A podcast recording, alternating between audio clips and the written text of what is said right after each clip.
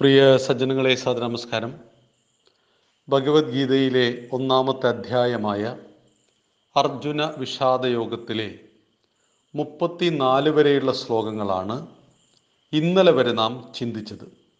ഇന്ന് മുപ്പത്തിയഞ്ച് മുപ്പത്തിയാറ് മുപ്പത്തിയേഴ് ശ്ലോകങ്ങളാണ് നമുക്ക് ചർച്ച ചെയ്യേണ്ടത്. മുപ്പത്തി അഞ്ചാമത്തെ ശ്ലോകം.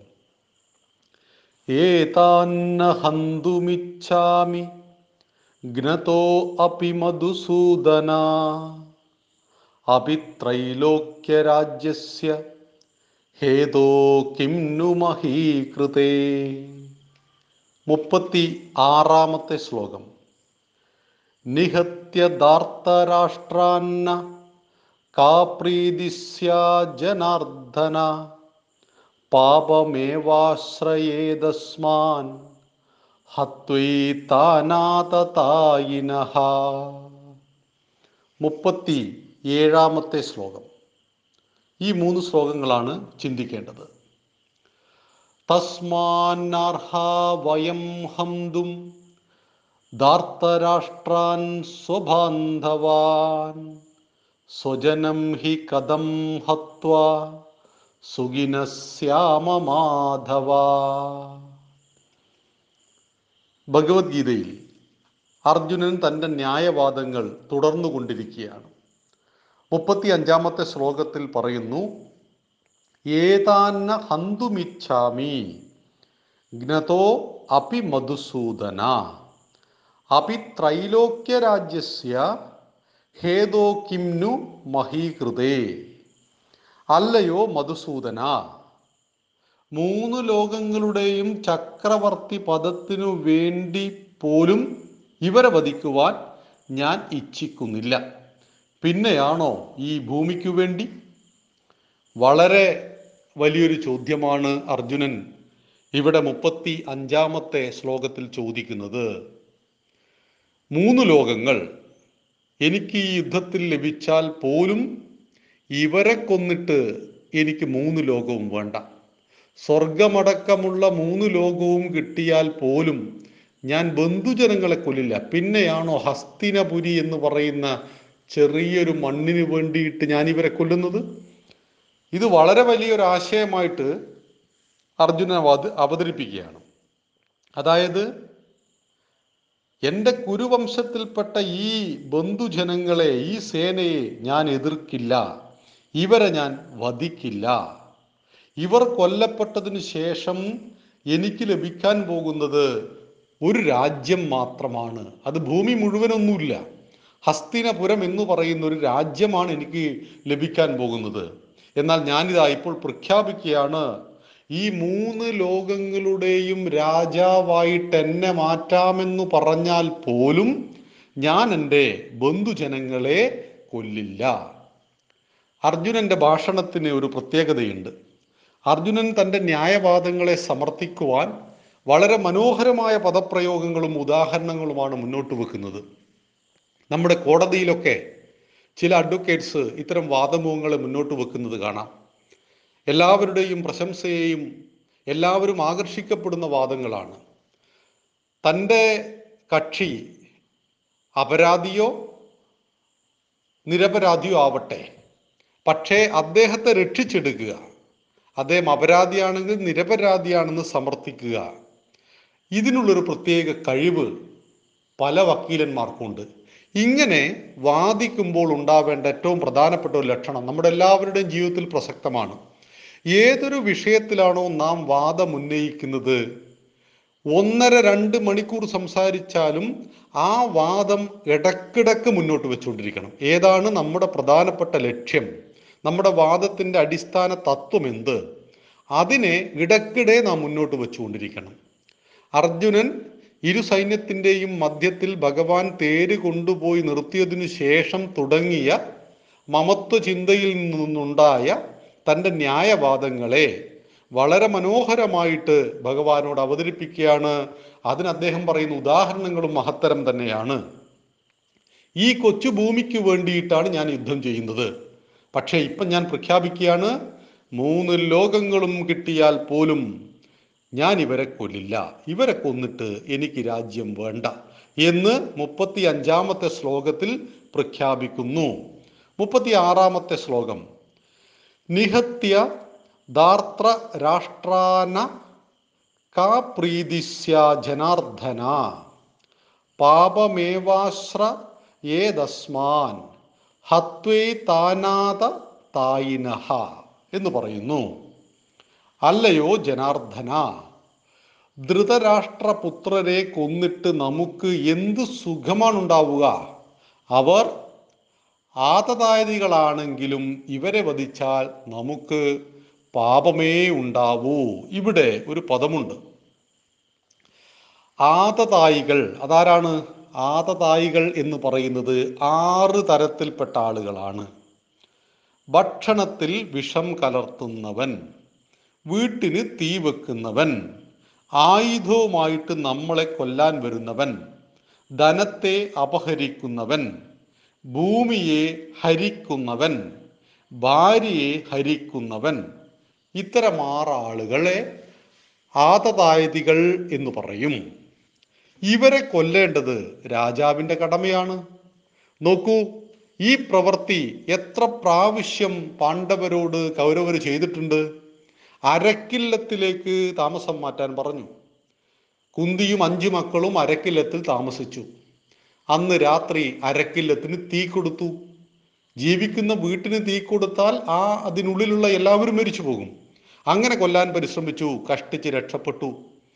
ഭീമൻ എത്ര പ്രാവശ്യം വിഷം കൊടുത്തു? എന്തെല്ലാം ചതിപ്രയോഗങ്ങൾ ഭീമനെ കൊല്ലുവാൻ വേണ്ടി ചെയ്തിട്ടുണ്ട്? രാജ്യം അന്യായമായിട്ട് ഗ്രഹിച്ചു. പാഞ്ചാലിയെ പാണ്ഡവന്മാരുടെ ഭാര്യയെ സഭാമധ്യത്തിൽ വെച്ച് അവഹേളിച്ചു. ഇതെല്ലാം ആർക്ക് ചേർന്ന പ്രവൃത്തിയാണ്? ഈ പ്രവൃത്തികളെല്ലാം ചെയ്തത് കൗരവന്മാരാണ്. കൗരവന്മാരുടെ മൂത്ത പുത്രനായ ദുര്യോധനാണ് ഇതിനെല്ലാം നേതൃത്വം നൽകിയത്. അപ്പോ ആദതായിയാണ് ദുര്യോധനൻ. ഒരു സംശയവുമില്ല. ദുര്യോധനൻ മരണത്തിന് അർഹനാണ്.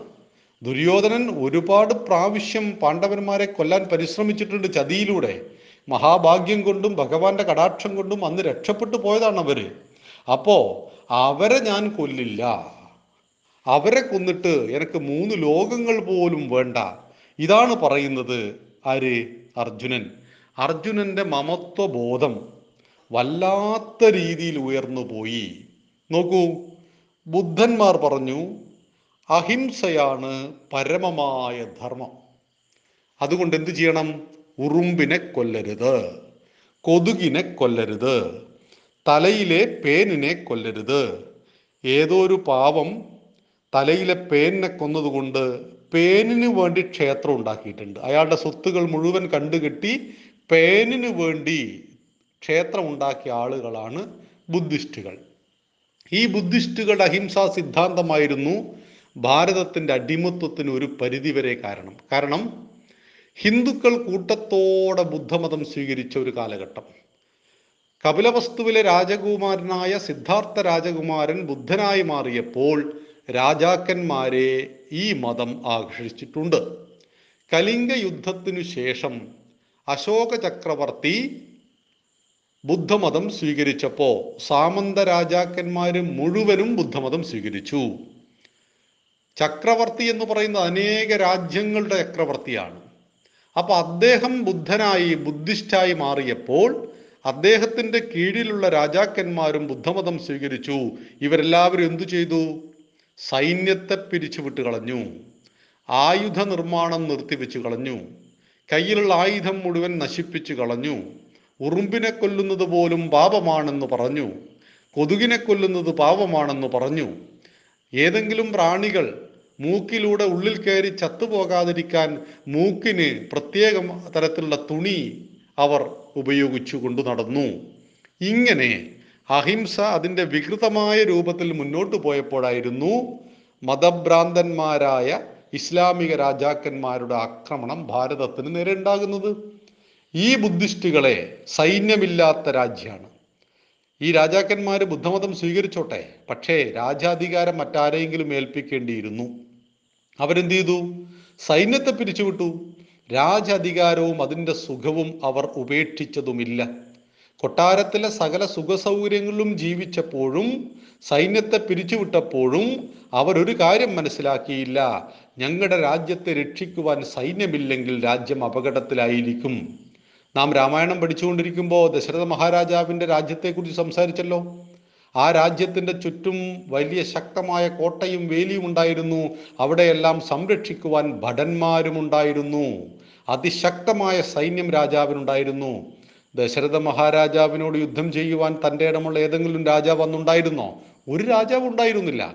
പക്ഷേ തന്റെ രാജ്യത്തിന് അതിശക്തമായ സൈന്യം എപ്പോഴും ആവശ്യമാണ്. കാരണം തനിക്ക് ശേഷം രാജ്യം ഭരിക്കുന്ന മറ്റൊരാളാണെങ്കിൽ അതിലും പ്രബലനായ മറ്റൊരു രാജാവ് അടുത്തു വരുമ്പോൾ അദ്ദേഹം നമ്മുടെ രാജ്യത്തെ ആക്രമിച്ചാൽ ആരാണ് ഈ രാജ്യത്തെ സംരക്ഷിക്കുക? ഇതാണ് ഭാരതത്തിന്റെ വീക്ഷണം. പക്ഷേ ബുദ്ധന്മാർ വികൃതമായിട്ട് അഹിംസാ സിദ്ധാന്തത്തെ ആചരിക്കുകയും അത് ഈ നാടിന്റെ സർവനാശത്തിന് കാരണമാവുകയും ഹിന്ദുക്കൾ ബുദ്ധിസ്റ്റുകളായി മാറിയപ്പോൾ അവരെ എളുപ്പത്തിൽ കീഴ്പ്പെടുത്തുവാനും കൊല്ലുവാനും മതപരിവർത്തനത്തെ വിധേയമാക്കുവാനും ഈ ഇസ്ലാമിക പടയോട്ട സമയത്ത് കഴിഞ്ഞു. ഹിന്ദുക്കൾ അന്നും ഒരു പരമാവധി ചെറുത്ത് നിന്നിട്ടുണ്ട്.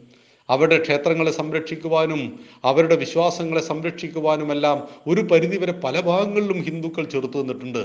കാരണം ഒരു വീരശിവാജി ഹിന്ദു സാമ്രാജ്യം സ്ഥാപിച്ചിട്ടുണ്ട്. അക്ബർക്കെതിരെ ഒരു റാണാ പ്രതാപൻ ഉണ്ടായിരുന്നു. ഗസ്നിക്കെതിരെ ഒരു മുഹമ്മദ് ഗോറിക്കെതിരെ ഒരു പൃഥ്വിരാജ് ചൗഹാൻ ഉണ്ടായിരുന്നു. എല്ലാ കാലഘട്ടത്തിലും ഹൈന്ദവ രാജാക്കന്മാര് ശത്രുവിനെ ആയുധം കൊണ്ട് തന്നെ ആക്രമിച്ച് പിടിച്ച് നിന്നിട്ടുണ്ട്. പലപ്പോഴും അവർ ഉന്നതമായ വിജയത്തെ കൈവരിച്ചിട്ടുമുണ്ട്. ഇവിടെയാണ് അർജുനന്റെ ന്യായവാദം മുന്നോട്ട് വെക്കുന്നത്. അർജുനൻ പറയുകയാണ് ഞാൻ ഇവരെ കൊല്ലില്ല. ഇവർ ആതതായതികളാണെന്ന് എനിക്കറിയാമെങ്കിൽ കൂടി ഞാൻ ഇവരെ കൊല്ലാത്തതിന്റെ കാരണം ഇവരെന്റെ ബന്ധുജനങ്ങളാണ്. ഇതാണ് മുപ്പത്തിയാറാമത്തെ ശ്ലോകം. മുപ്പത്തിയേഴ് തസ്മാന്നാർഹ വയം ഹന്തും ദാർത്തരാഷ്ട്രാൻ സ്വഭാന്തവാൻ സ്വജനം ഹി കഥം ഹത്വ സുഖിനസ്യാമ്യ മാധവ. അതുകൊണ്ട് പറയുകയാണ് അർജുനൻ അതുകൊണ്ട് ബന്ധുക്കളായ ധാർത്ര രാഷ്ട്രന്മാരെ വധിക്കാൻ നാം അർഹരല്ല. എന്തുകൊണ്ടെന്നാൽ ഹേ മാധവ സ്വജനത്തെ കൊന്നിട്ട് നാം എങ്ങനെയാണ് സുഖികളായി ഭവിക്കുക എന്ന് അങ്ങ് ചിന്തിക്കുക. ഈ ബന്ധുജനങ്ങളെ കൊന്നിട്ട് നമുക്കൊരിക്കലും സുഖം കിട്ടില്ല. അതുകൊണ്ട് ധൃതരാഷ്ട്രയുടെ മക്കൾ ധാർത്ത രാഷ്ട്രാൻ സ്വഭാന്തവാൻ ഞങ്ങളുടെ ബന്ധുജനങ്ങളാണ്. ഞാൻ അവരെ കൊല്ലില്ല എന്ന് ഉറപ്പിച്ചു പറയുകയാണ് അർജുനൻ. ഇവിടെയാണ് അർജുനന്റെ മമത്വ ചിന്ത വികലമായി തീർത്തു അർജുനനെ. അർജുനൻ കൊലപാതകം അല്ലെങ്കിൽ യുദ്ധത്തിലെ വധം പാപമാണ് എന്ന് പറയുന്നില്ല.